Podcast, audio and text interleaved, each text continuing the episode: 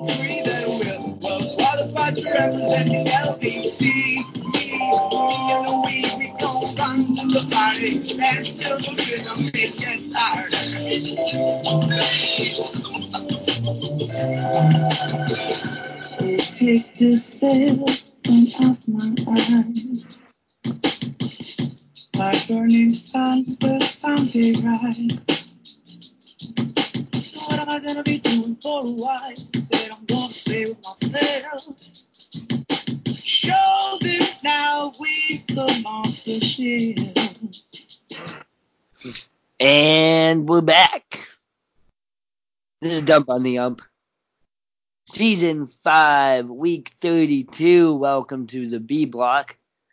This is ostensibly a baseball podcast coming at you from Champaign, Illinois. My name is Joel. With me today, as per usual, is Sam. Sam, how's it going? Hey, Joel, I'm doing good. I'm coming at you live uh, from Southampton, uh, the land of daily saunas. Yeah. Everybody's got a sauna in their apartment, apparently. Right, everyone just has an sauna in their bedroom. Yeah. apparently. That's cool.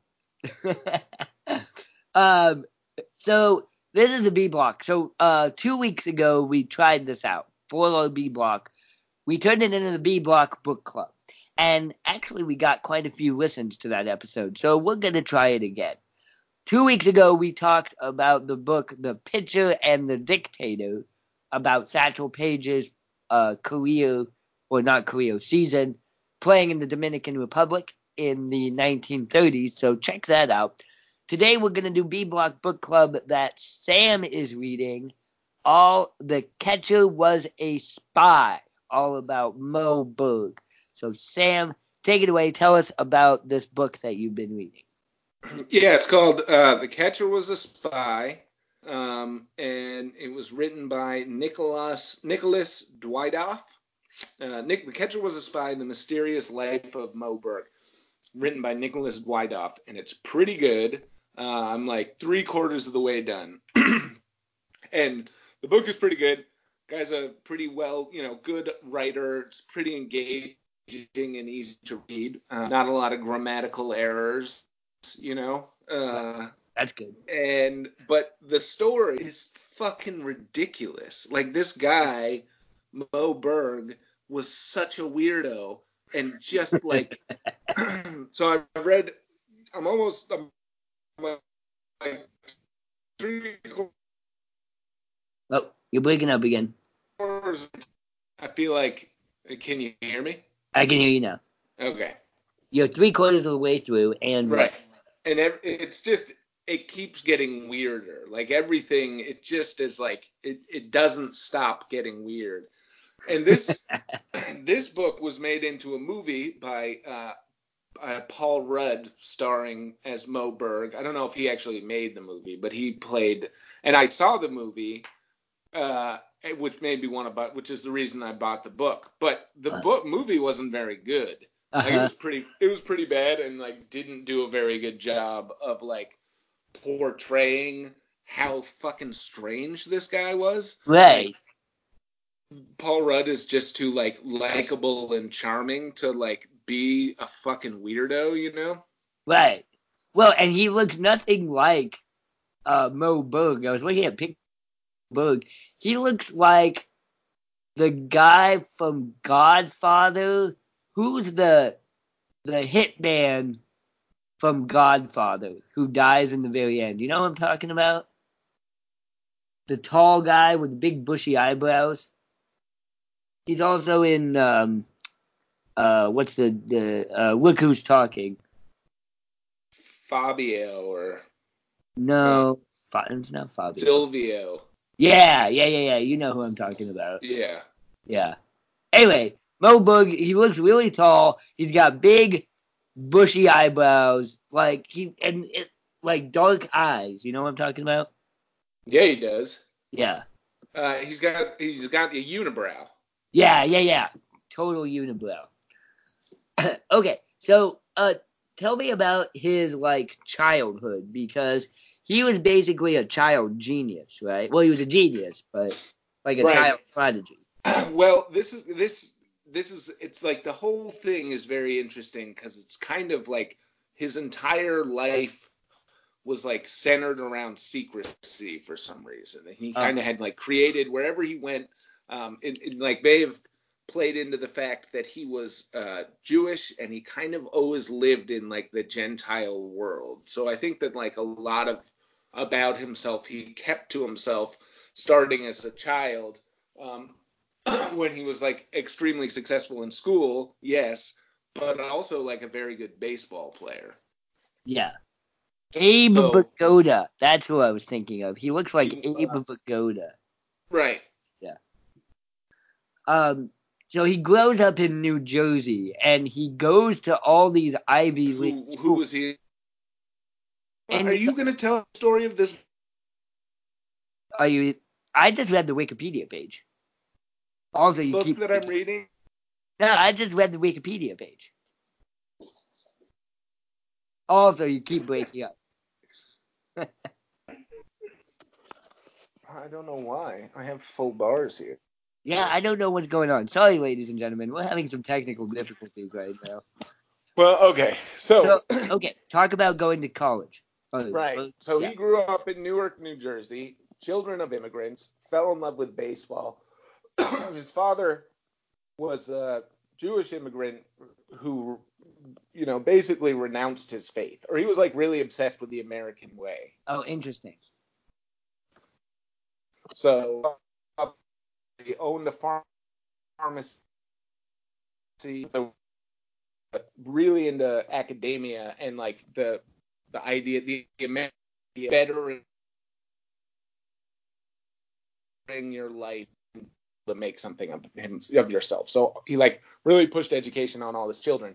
He wasn't so big on baseball, um, Huh. but Mo Berg loved baseball. Um, and he was a gifted student. He got accepted to Prince. Uh, no, he went to NYU for a semester, got really good grades, and then was accepted to Princeton. And uh, was a Princeton man. Played Princeton. Played shortstop for the Princeton baseball team, um, and studied. He was a linguistics uh, scholar, so he Yeah. studied languages. Um, and he spoke uh, French and German um, mostly, but he also studied Italian and Spanish um, and Russian. Um, and so he was a linguistics scholar. He played baseball. He was a really talented shortstop um, and got noticed by a scout who was coming up to check out a pitcher, actually, and for Princeton. And the, and the scouting report came back and was like, the pitcher's not that great, but the shortstop is really good. Um, and he kind of made a career for himself. Well, I'm getting ahead of myself. So No, yeah, yeah. Slow down. How? Because I'm curious. Because he's going to Princeton and he's studying linguistics. yeah, So, but is his love? His love is baseball. right. Well, Kind it's kind of unclear because Okay. he also loves studying.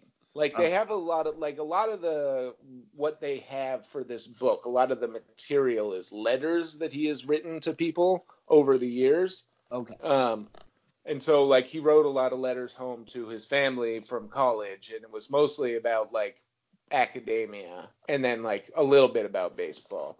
But he always was like very and like I kind of I think started at Princeton of being very secretive because Princeton is like he never like denied that he was Jewish, but Princeton uh-huh. was like very much anti-Jew, like Right. very anti-Semitic student body and to a certain extent faculty as well. So like you know the entire social scene of Princeton was based around social clubs and dining clubs, which kind of you know probably were like the fraternities of the day or whatever, and like Yeah. he wasn't eligible to join any of those because he was Jewish and Right. so he was kind of like kept to himself, and the, his only kind of social um, outlet was the baseball team, where That's interesting. where he and like throughout his life wrote um, a lot, many times about how baseball is like a great equalizer because when you're on the field, everybody is like based. It's like just based on the your skill and your ability, uh, and that's it. Yeah, I started reading. I didn't finish one of his essays that he wrote about baseball and philosophy, and it was called Pitchers and Catchers. I read Yeah. about half of it. It was really interesting.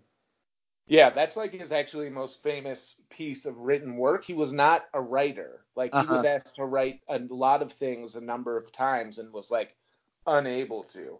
Uh, And and, and that was he like was just he was just socially awkward in addition, right? no. Oh, He was very socially uh he was very good socially. oh, okay.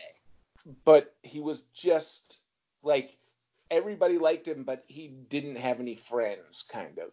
That's interesting. Uh, and he always kind of set he, he, like intentionally placed himself apart, uh, Uh-huh. and which I'll get into once we start talking about his baseball career. Yeah. Um, but so he, um, but he was really good in school. He like tutored the other kids on the baseball team. Uh, he graduated maybe top of his class or near the top of his class in Princeton. Um, and then he was drafted by the Brooklyn, one of the Brooklyn Robins, I think. yeah. The Brooklyn Robins. Yeah. And it was uh, uh, in large part a diversity hire, actually, because the owner of the Robins was trying to tap into the large Jewish population of Brooklyn. Uh-huh. They didn't have any Jewish players, so Interesting. they drafted Mo Berg to try to like draw more Jewish fans to the stands. I think that's so interesting. I mean, this is the 1920s, so there's still racial segregation in baseball, but also that they realized, at least on some level, hey, we need to diversify our team. At least we need Jewish players to get the Jewish audience. Right. Yeah. You know, money is money. Right. At the end of the Exactly. Yeah. Yeah. and baseball is a business. Yeah. Um, and so he, he played for the Robins, but they had another shortstop. He didn't play much. He sat on the bench a lot. Um, and he kind of throughout his entire Major League Baseball career never really learned like he never became a good, good hitter. He never Uh, became a good hitter. Good fielder. He never became a good hitter. Yeah. And then Uh-huh. he was drafted as a shortstop. And had he stayed at the shortstop position, his career would have been over probably in five years. Uh huh. So he played a season for the Rocks, got or to Chicago, I believe, and he played in For the White Chicago. Sox. Yeah. Chicago for he, but also during this time enrolled in law school. So he, in the early part of his baseball playing career, viewed baseball as a summer job to like put him through law school, Okay. which is a weird thing to think Yeah. about. But But yeah, so- in, in today's in today's context, at least, was that more common in the 20s, or is that actually unique for this guy, for Mo Berg? I think that it was not common in the 20s either. I think it was probably more common. Um, Uh-huh. You know, I- think that in those days, lo- lawyering paid considerably more than baseball, Right. um, which maybe is not the case today. But Right. Well, and he wasn't. He also was not like an all star. right, Like he's kind of like a journeyman. Yeah, yep. Yeah. A quick question: The Yeah. Brooklyn Robins. Do you know what franchise they became, or are now, or did they just stop? Uh, I don't know. Yeah, let me check that. I'm curious about that. Okay, so he's playing for the White Sox. It's the late 20s now. And he's also going to law school. Uh, I'm looking at the Wikipedia page. So he's going to law school in Columbia. Did it talk about Yeah. him having to go back and forth? Oh, they became the Brooklyn Dodgers. Did it talk about him having to go back and forth between Chicago and New York? Uh, yeah. So he had to. Uh, he had to. The first year he was in law school, he missed spring training um, to go to law school. Okay. Um, and showed up like in June, you know, after the season had started to the White Sox to join the team, and he never really played much that year. And then Kaminsky, the owner of the White Sox, right? Uh, Isn't that his yeah. name? Yeah. He like contacted the law school and got Mo Berg a special um like scenario where he didn't have to, where he got to do all of his like a year's worth of law school in like a semester and a half basically Okay. so that he could play major league baseball um and that didn't go very well for Mo Berg. He actually failed a class that year that he had to, and, Ah. like, and he graduated late um, because of it. Because law school back in those days was either two or three years. I can't remember. okay. But he had to go for an extra semester to retake this one class that he failed in that first year where he was doing a shortened schedule. Okay. Um, and he, uh, but I think that also this is kind of where he started to develop the allure of baseball. And it was like all had to do with like his kind of inclination to keep his private life private Interesting. uh, Uh, he, he's a very secretive person, and what he really loved about playing baseball is like two baseball players. He was like an academic. I mean, he was an academic, but he was like, you know, most baseball players weren't. So they called him Professor Berg, and like he was like the smart one, and he had like he had like two trunks when he traveled. and Everyone car- traveled with one trunk, but he had a second trunk just for books and like right. He was kind of this like weird eccentric ball player. But then when he left the ballpark like a lot of the people that he interacted with were either sports writers or other academics or people in entertainment that were not uh, you know not ball players. And to them he was a baseball player. Um, Interesting.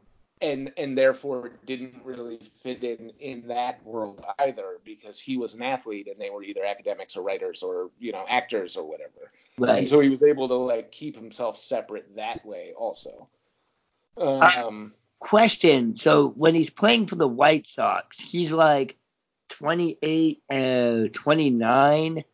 Was he? Was their age? Uh, like was he considerably older than the other players at this time? no not at that point Okay. uh, when he when he played for the Red Sox I think he spent most of his career with the Red Sox Uh huh. um, and he became an older kind of mentor. Uh, basically, like he made a transition to catcher in Chicago, uh Uh-huh. which elongated his career um, because he was a pretty good catcher. And like, if you're a good catcher, you don't really have to hit. And he he was actually an exceptional catcher, and a lot of there were a couple Hall of Fame p- pitchers, both in Chicago and in Boston, who like requested only to pitch to him. Um, Interesting. so like- he was a really good game caller. Like he was Sandy really good. Leon. Well, not Sandy Leon. Um, who's your catcher now? Who's really bad at hitting? Sandy Leon, yeah. Yeah, Sandy Leon. Right. Or that guy for the Cubs and also for the Red Sox who caught Jon Lester. And when Jon Lester went to the Cubs, the Cubs also hired him to catch Uh-huh. for Jon Lester. Uh huh. Uh, I can't remember his name. Yeah. But anyway, he was this guy who knew a lot about baseball. He played good defensive catcher. He had a really strong throwing arm. Um, and and the pitchers liked him. And when you when you can do that, you don't really have to hit. I think he was a career like 230 hitter or 240 hitter, something Right. like that. Not great. Um, not great. And so he had a couple good seasons, um, and he bounced around. I think he played in Kansas City for a year, maybe. Um, and he got traded for to the Red Sox, and it was in Chicago started, but like when he went, I think moved to Boston is where the character Mo Berg, like the character Professor Berg, Okay. created. Okay.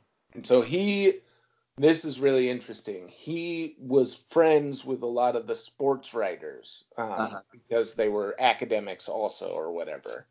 And the actually the first like uh, what's bylined uh, national the first bylined weekly column in any newspaper ever was a sports column by this guy. I can't remember his name. I'll look. This it is up. Boston. I think this is New York, New York Okay. Times. Okay. Um, and uh, this guy really liked Mo Berg, and when the sports news was would slow, like he would just write these stories that were like either completely or partially fictional about. Oh, I ran into Mo Berg in Chinatown, and he was like speaking Chinese to like all these Chinese people. You know what I mean? And it was Uh-huh. like, and and created this kind of like this myth of this guy, and called him Professor Berg. It's like, you know, I was walking past the library, and Mo Berg like was got in a fist fight with the librarian or something like that. You know and and so he became this like major celebrity like that transcended sports because Right. he was kind of this oddball uh you know genius yeah, who spoke all of these languages that's really interesting. Uh, talk a little bit more about that character. I mean, I'm, and, and it talks on his Wikipedia page a lot about his traveling and going Right. to all these different countries. How you know, touring with baseball teams, but also it seems like he would just would he just like take off and travel? yeah well he went twice to japan as like a emissary from major league baseball Uh huh. That makes any sense. So he go uh, the first time I can't remember who he went with, but the second time he went with Babe Ruth and Lou Gehrig uh, as like, and they went went and uh, the first time he went with two other guys and they just like ran a baseball camp I think in Tokyo. Yeah. Um, Why did And- he get to go? Because that sounds to me like we would send like Mike Trout and Mookie Betts and the third guy Wellington Castillo. right. To And do, like- Sandy Leon. yeah. well, I think that like he, you know, going to Japan in the 1920s was a completely different ball game Uh-huh. than going to Japan now. Sure. Um, like, you know, you had to go on a boat Okay.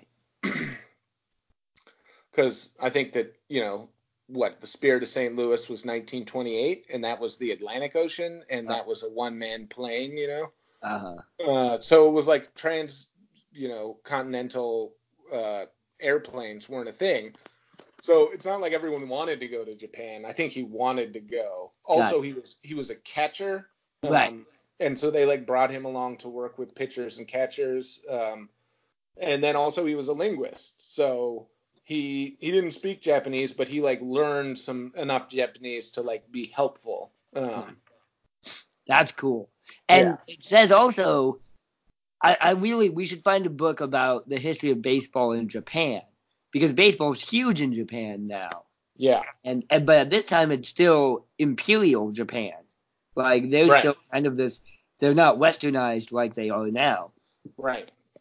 Um, it's also mentioned on his Wikipedia page that he went around Tokyo taking pictures. Yeah, he was like an avid um, photographer, and also uh, he was really into video footage, um, kind of early on. and this uh, was something that played in later in his career as a as a spy. Was that when he was in Japan, both times he traveled around a lot to uh, take pictures. And this one like famous video clip that he took. Um, he so there was a law in Tokyo that no building could be taller than the royal palace or whatever, Right, which was up on this hill. And so the tallest building in Tokyo was this uh, like Christian hospital that was six stories, and he like broke in. He dressed up in a kimono, broke into the hospital, took the uh, went up to the roof and videotaped Tokyo's. Uh, this was, I guess, in the 30s. He, he videotaped Tokyo's uh, harbor. Uh, and- 1934, yeah. yeah. Um, and so he videotaped the harbor, which he then which was then footage that was used it for military intelligence later.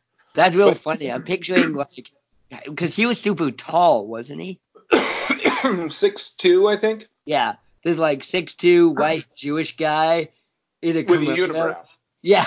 yeah. Yeah. And nobody's like, hey, like all the Japanese people, nobody's like, hey, what's that giant white guy? Right. Well, he uh he loved he loved Japan. He like like wrote about it. He only went the two times for baseball, but he wrote about it for his like in his letters and everything and all of his stories he'd tell for the rest of his life. Uh-huh. Um, and both times he was in Japan, rather than going back on the boat with the other players, he went west. Okay. Um, so after Princeton, he had studied for a year in France, in Paris, and he loved it. Uh-huh. And he, so he basically traveled both times from Japan to um, Europe overland, basically. Uh-huh. Um, and one time he went south through Korea and Southeast Asia, and then um, China and the Middle East. And then one time he went north and took the Trans Siberian Railroad through Russia. And Oh, he was cool. arrested in Russia multiple times for taking pictures. Um, and this is like Soviet. This is uh before Stalin probably, but Right. the Soviet Union. And also, what's interesting is the first time he went to Japan, uh, Japan and the West were not kind of. It wasn't like the build up to World War II. The second Right. time he went, there was like a huge propaganda machine in Japan talking about how the West was evil and trying to like ruin the Japanese way of life. Interesting. So, Which we then Um, did. right, which we definitely did. Yeah. um, in which Mo Berg had a had a part in, which we'll find out probably not this week, but Yeah, we're we're running a little short on time, but um, I wanted the this is really cool. Do you want to talk about his time with the Red Sox, or do you want to talk about his time on the game show? Because I want to know about both. those are both. I'd like to get up to the end of his baseball career, Okay, which we all can do, which Yeah. we can do fast. Yeah. Um. So he, uh, yeah. So he played. The, his longest tenure was for the Red Sox. He played also for the Washington Senators and met this guy who was a player manager, played shortstop for the Washington Senators. Whose name? Do you have that? Are you looking at the Wikipedia Uh, page? yeah, but I don't know where you're at. Who It's like last name starts with a K. It's like Joe Cronin or something like that. Anyway, Uh, was the keep manager. He was the manager for the Senators, and then he got a job where his father-in-law was the owner. And I think that he lost that job and then got a job managing the Red Sox, and he hired Mo Berg, where Mo Berg spent the rest of his career. Clark Griffith. Yeah, Okay. right. Owner of the Washington Senators. Yeah. Okay. No, no, not him. The player, oh. the player coach. The player coach of the Senators. and the Red Sox. He became Okay. the manager for the Red Sox. I don't know. Good, Keep good talking. friend, good friend of Mo Berg hired him to play in Boston, where he spent most of his career, and where he developed his newspaper addiction. Right. Yeah, talk about that. He lived in a hotel. He read up to 15 newspapers a day in a Right. number of different languages. Um, so he'd buy all of the major national newspapers, a couple local Boston newspapers, and then the international papers too. And he would just sit and drink coffee, presumably at this cafe, and read newspapers. And he loved the baseball lifestyle because he basically got to travel all the time. He only worked three months a year, and he only worked like three hours a day, where he often did, and he usually didn't play when he was in Boston. Right. So he got to go and like shoot the shit with the guys in the bullpen, um, and and then he had his days free. He traveled all summer, and then in the winter was he could do whatever he wanted. So it really facilitated the kind of lifestyle that he loved, which was reading newspapers all day. He bathed uh, minimum two times a day. He liked to take three or four baths a day Oh, that's Uh, weird. he wore this exact same outfit. He was like he had a closet full of gray suits, black shoes, black ties, white shirts, and that was all that he ever wore for his I'm entire picturing life. like Charlie Brown's, you know, closet that's a whole Yeah. closet with just the same striped shirt in it Yeah. again. Well, do you do you ever watch that show Monk? Yeah, yeah, yeah, yeah. It's like it's like that guy is what it sounds like. He's like Do you think he had like obsessive compulsive disorder or something? Maybe. Yeah. Because he also like in going back to the newspapers, like he if he hadn't finished reading a newspaper, um, if he finished reading a newspaper, he'd just throw it on the ground wherever he was, and he called it dead. But if it was still alive, meaning he hadn't read it all yet, Uh-huh. then he, he would like he wouldn't let it go, and he would get backed up on newspapers, and sometimes he'd be traveling city to city with an entire like traveling trunk full of uh, newspapers he hadn't read yet. Would the other baseball players ever mess with him about his newspaper? No, everyone liked him pretty well, but he was like the, very much a weirdo, and they like accepted that. You know, Oh. there's a lot of like eccentricities in Major League Baseball. That's one of the things that he liked is that like everyone was like, oh, that's Professor Mo. He's a fucking weirdo, but like whatever, you know, he's a, on the team, you know. Uh-huh. Um, And what about like the baseball culture at the time? Because I mean, was he drinking? Was he going to pool houses? Was he? I he know. didn't really drink. He was a he was a huge gourmand. Oh, interesting. Yeah, he was really into like really expensive, fancy food. Um, and he didn't socialize with his teammates too much after work, but like he was friends with a couple of them, and they would like go out and have like really ex- like extreme dinners. Uh-huh. So he, Uh. he like, and that's really interesting. And that's part of his the professor Yeah. Uh, character. Persona, Like yeah. everything's got fancy and and Yeah. high. And well, and also like it was a thing if Mo invited you out to dinner. It was like Uh-huh. that was like a thing on the team. It's like, oh shit, I got invited. That's so sweet. I'm gonna go out. And like he was very generous. He like would pay for everything. He wasn't, you know, he was a social and everyone liked him. Um, but he just was like no one knew anything about him. Like you know, uh, he one one anecdote of a player is like he ran into Mo Berg on the street and Mo like had this beautiful young woman on his arm and but pretended that he didn't know the baseball player. You know what I mean? Like and and like they and then he never talked about it with the guy and the Right. guy's like I never asked him because like you just didn't ask Mo those sorts of questions, you know? I feel like that's happened to me before when I see someone like when you see someone you know out of context, like Right. you see a work friend on the street and maybe they're dressed really weirdly for some reason. I don't know. I'm trying to think Yeah. of, of a situation. You're like, have you ever, you know, like if they're cosplaying or something, like you Right. work, and they're see him on the subway and they're like in full brony attire. Dra- dressed like Batman on the Yeah. He's like, okay, I'm not gonna ask about this at work on Monday. Yeah. Exactly. Yeah. Okay, I got it. Okay, so when did he, um, when did he uh, retire from baseball? He retired from baseball at the beginning of World War II in the late 30s. Um, and no, and he had like so he retired as a player and transitioned into coach for the Red Sox. Um, and he kind of been serving as like the bullpen coach already. Uh-huh. because he just he like stayed out in the bullpen and just hung out with the people and like warmed catcher pitchers up and so he became the bullpen coach for the Red Sox and he didn't like it very much. Um, he liked he liked the kind of prestige of being a ball player, you know. More than actual. Oh, okay. He didn't want to be a coach. No, and he didn't really want to be a baseball player either. He just wanted that lifestyle, you know. Okay. Mhm. Um, and so like you know he stopped being a, he started being a coach and they kind of stopped writing about him in the newspaper because like people don't really care about coaches as much and he didn't like that.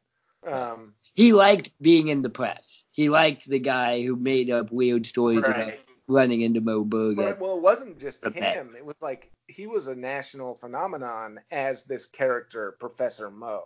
That's really interesting. Right, and be like, oh, Professor Mo's in town with the Red Sox playing, you know, whatever the the Yankees, and I ran into him giving a lecture at NYU or something like that. You know what Yeah. I mean? Like he was a he was a national.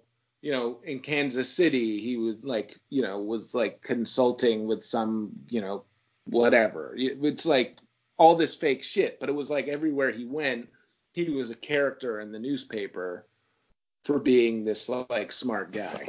Yeah, that's cool. All right, Yeah. so so he he eventually retires uh, with the Red Sox. He doesn't like being a, a catcher, I mean a coach or a bullpen coach. Right. So so we'll we'll have to talk about this. So next week we'll talk about this more. And um, he starts working for the U.S. government. Right. For the OSS, the precursor to the OSS. CIA. And is he gonna go? He's gonna go to Europe and spy on Nazis. Right. Cool. All right. Yeah. Sweet. All right. Well, ladies and gentlemen, that is the first part of Mo Berg. The book is called The Catcher Was a Spy. Who's the author? Do you know? Yeah, Nicholas Dawidoff. Dawidoff. How do you spell that? Uh, hold on, I'm pulling it up now. I had it earlier. Hold on. Uh, D W D A W I D O F F. Cool. Dawidoff. Dawidoff. Um, the Catcher Was a Spy. We'll talk about it again next week, the second half next week. Cool. I think this is good. I'm excited.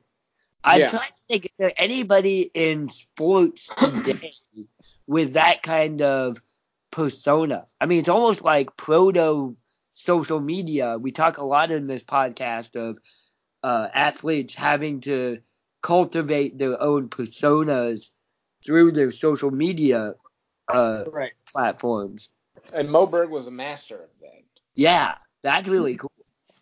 It's funny at the very beginning of the book. It's just a bunch of stories about, I guess, these people that he interviewed for the book, who Uh-huh. are just he Mo Berg to this day has like a large number of people who are fucking obsessed with him Interesting. because he's just such a weirdo, including the curator of the uh, Langley CIA Museum. In the OSS section, there's like all this like memorabilia from the OSS, and there's like three or four Mo Berg signed Mo Berg baseball cards. Ah, that's hilarious. All, Yeah. these, all these CIA spies were obsessed with Mo Berg. Yeah. uh, Well, right. because he was like as unsuccessful of as I mean, as poor of a baseball player as he was, he Right. was an incredible spy. So Okay. we'll get into that. We'll get into that next time. Cool. All right, ladies and gentlemen, uh, the catcher was a spy. Thank you so much for listening to us. You can check us out on Apple iTunes. If you do, please give us a rating and a review and click that subscribe button. You can also listen to us on either SoundCloud or Spotify and check us out on all your social media platforms at Dump on the on Twitter, Facebook, and Instagram. For Sam, my name is Joel. Thank you so much for listening to us. Have a good afternoon, because it's afternoon where I am right now, and a pleasant tomorrow.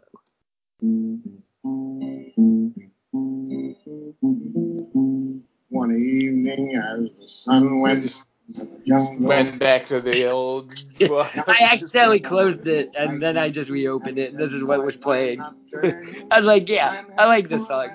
Far away beside the crystal fountain. Yeah, professionalism. yep. A candy mouth